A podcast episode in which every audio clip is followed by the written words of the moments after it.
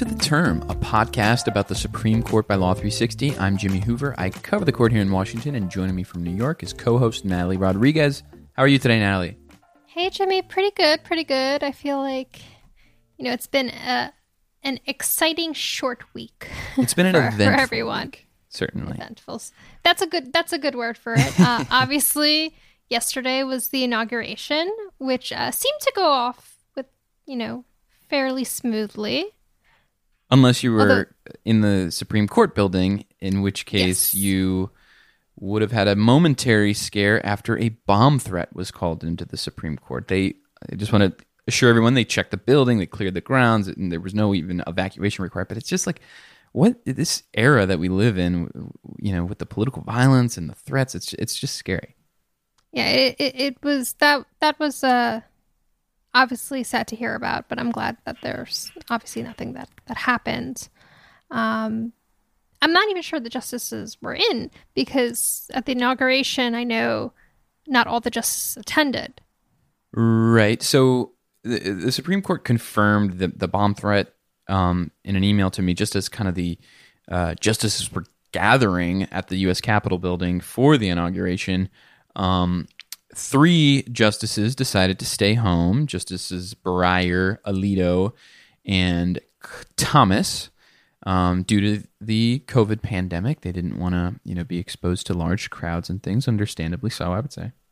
I get that. I also wouldn't want to be out in the cold. Uh, I, I will say Tom Hanks had me very concerned. He was He looked freezing. yeah, he was not wearing a coat. I would have taken the Bernie that was a route. good idea. The, the hand knit mittens and the the big Gore-Tex jacket. Um, so in any event, yeah, those three, Breyer, Alito, and Thomas, uh, stayed home or wherever it is that they were. I, I, I joked yesterday that I think that's probably the only thing that those three have ever agreed on because that's usually not a trio that you see in, in written opinions, but at least when it comes to the pandemic, they seem to be in agreement. But Six um, three. It was a six three. it was a 6-3 court. On, whether to attend. Yes. um, and and obviously, two justices played outsized roles in the proceedings. Yes. Uh, so the chief justice obviously uh, swore in newly elected President Joe Biden, uh, and Justice Sonia Sotomayor swore in Vice President Kamala Harris. Oh, you did the thing that Sotomayor did. I did It's- right. it's Kamala. I, I said it wrong. Oh, you were Kamala thinking of her pronunciation. Yeah. it's a I tough one. It's a hard like, one. listen- I've been listening to too. Yeah, uh, I apologize. Kam- Kamala Harris. There we go. Um, yeah, so it was an eventful day for the Supreme Court justices. They did not have oral arguments uh, on Wednesday due to the inauguration, and they didn't also on Monday, but they did weigh into some pretty interesting cases on Tuesday. We'll be getting to that in a minute, but first, there's some interesting personnel changes happening at the U.S. Solicitor General's office now that Biden's in office. Natalie, you want to break it down for us? So yes, now uh, Biden has actually named a new acting Solicitor General, Elizabeth Prelogar, uh, who is a former Cooley LLP uh, partner. She um, kind of a, a big name, I feel already in in in in the Supreme Court bar. She uh, she formerly worked in the Solicitor General's office for for a bit, um, and then actually left to work under Special Counsel Robert Mueller and helped write his final report to Congress. She's also a former clerk um, to the late Justice Ginsburg and to Justice Kagan.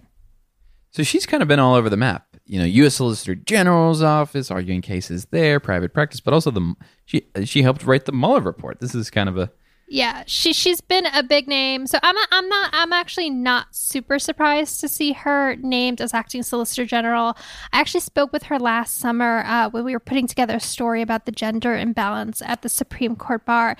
And you know, when I found out she was named, all I could think about was how sh I remember her telling me how you know, she thinks that there needs to be more gender balance among the top two roles in the Solicitor General's office to help push change in the industry. You know, historically, Justice Kagan is the only one who, you know, has filled one of the top two roles at the the just the Solicitor General's office. So, um, you know, it'll be interesting to see if her appointment now spurs more women in the ranks of the Solicitor General's office and in the Supreme Court bar itself, as she, you know, hoped for just a few months before being named acting Solicitor General.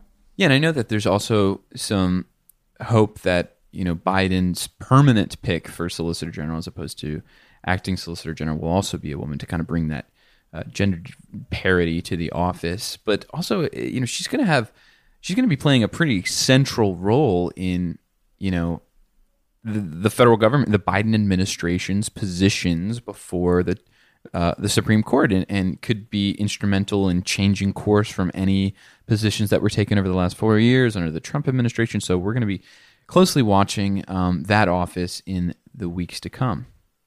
Agreed, and uh, I know I'll be uh, interested to see just how she fills out the role. Uh, but turning to what happened at the Supreme Court this week, uh, Jimmy, I know there's been some some big arguments, and you have one in particular you want to talk about. Yeah, it's the first one that we heard on Tuesday. So there were only two cases argued this week, both on Tuesday due to the other events. The first one I want to talk about has to do with the FCC. There are two consolidated cases um, that both deal with the same question of whether the uh, Federal Communications Commission, the FCC, uh, can relax media cross ownership rules. So, for many years, decades even, um, the FCC had rules restricting um, the amount in the ownership of multiple different legacy you know media outlets in one local market so if, for instance if you're a broadcast station in you know uh, Tallahassee or something like that you couldn't also own the local newspaper and the reason why the FCC had those rules at the time was to kind of promote diversity of viewpoint and also to promote um, you know women and minority ownership of some of these media outlets to just kind of serve the public interest a little bit better in providing these multiple points of view. So recently, in recent years, the FCC has sought to kind of relax those rules and get rid of some of those restrictions because of what they say have been has been the changing media landscape um, with the advent of the internet and the proliferation of online news. For instance, they say that these restrictions are essentially outdated and don't really serve any function anymore. And so in 2017, after years of litigation, that we're finally able to chuck some of these old restrictions uh, by the wayside. So, so basically, Netflix and regulations killing the radio stations. Something like that. that. Yeah, something so, like that. I know there was a big push for deregulation all all around um, under the Trump administration, and there was a, cons- a new conservative majority, I believe, right. on the FCC when this took place uh, back in 2017. So figuring this has been working its way up the courts to the Supreme Court. Why why is the Supreme Court interested in this? Well, so the Third Circuit essentially said, I understand your arguments about how the market has evolved past the point of needing these restrictions um, for you know ownership of different media outlets in these local markets, but there's one thing you didn't do well enough, and that is you know explain the effect and look into the effect that this that relaxing these rules is going to have on uh, female and minority ownership of some of these media outlets. Um, and until you do that, you can't actually you know relax the rules as as you want to. And so you know the day the day before the inauguration, the uh, uh, the FCC, represented by the U.S. Solicitor General's office, um, you know, made the argument that the FCC has full authority to relax these rules, and that the you know the ham that they're being hamstrung essentially by the federal courts of you know a deregulatory uh, initiative that they've been trying to do for years. Yeah, my understanding also was that the review that took place was a like congressional or law mandated review that they have to do every few years. Um, and there's nothing in, you know, calling for that review that tells them they have to, you know, take into consideration diversity and, you know, and th- this particular issue it's a complicated issue though further than I think what I'm you know kind of laying out here. Yeah. But you know how how did the the justices take this? So the justices really wanted to know what the FCC's legal obligations actually were. Were and, and Chief Justice Roberts in particular, he was he was really focused on what role um, the consideration of diverse ownership of media should have really played in the decision making process.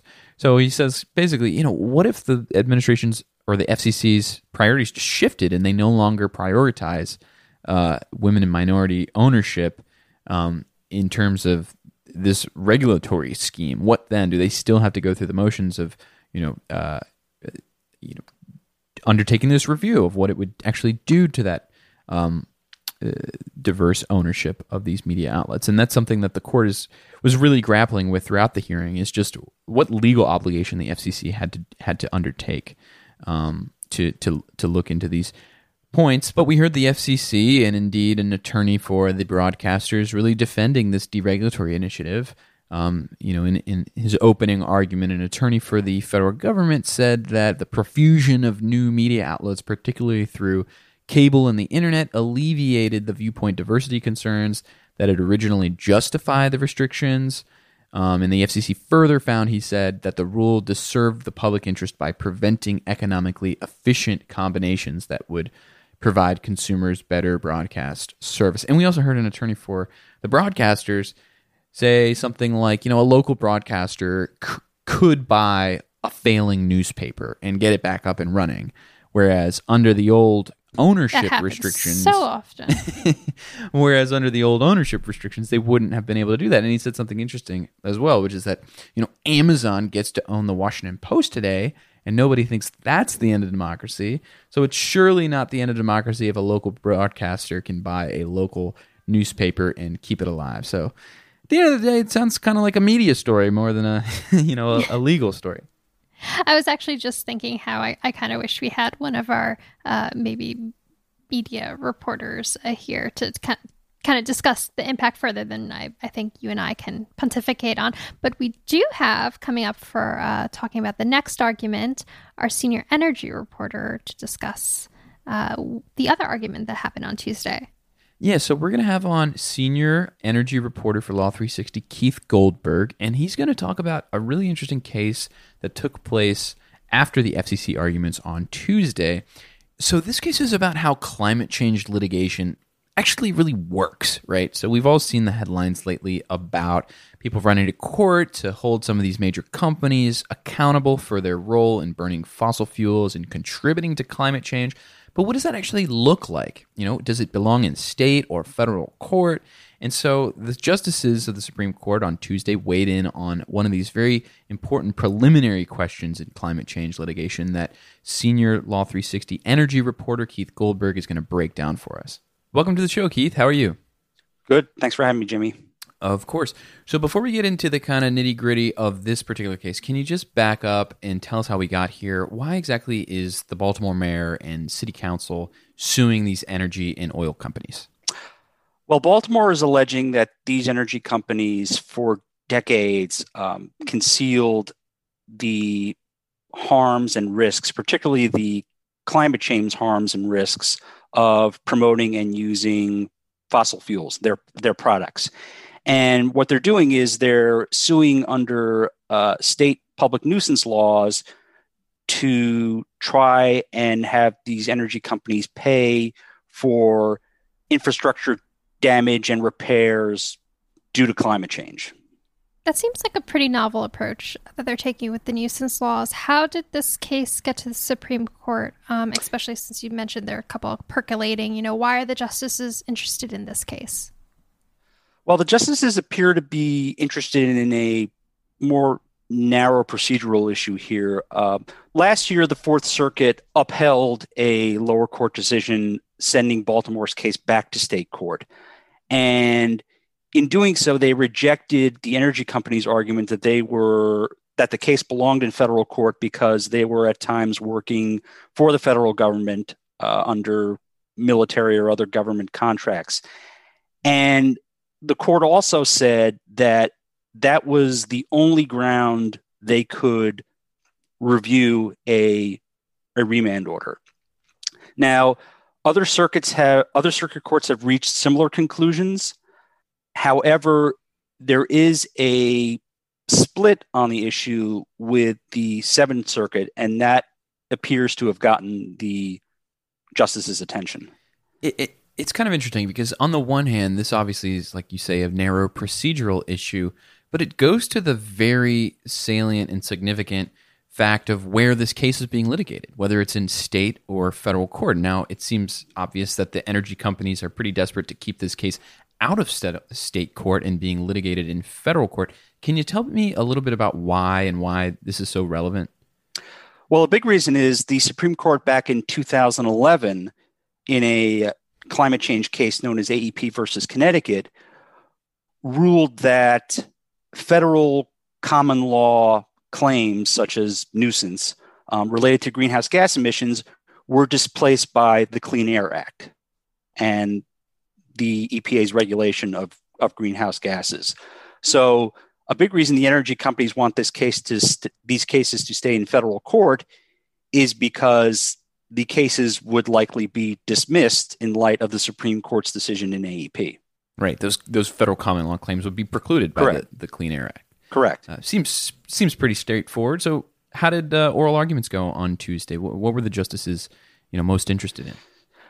Well, the justices were not really that interested in the energy companies' arguments that they should go ahead and determine whether Baltimore's case belongs in federal or state court.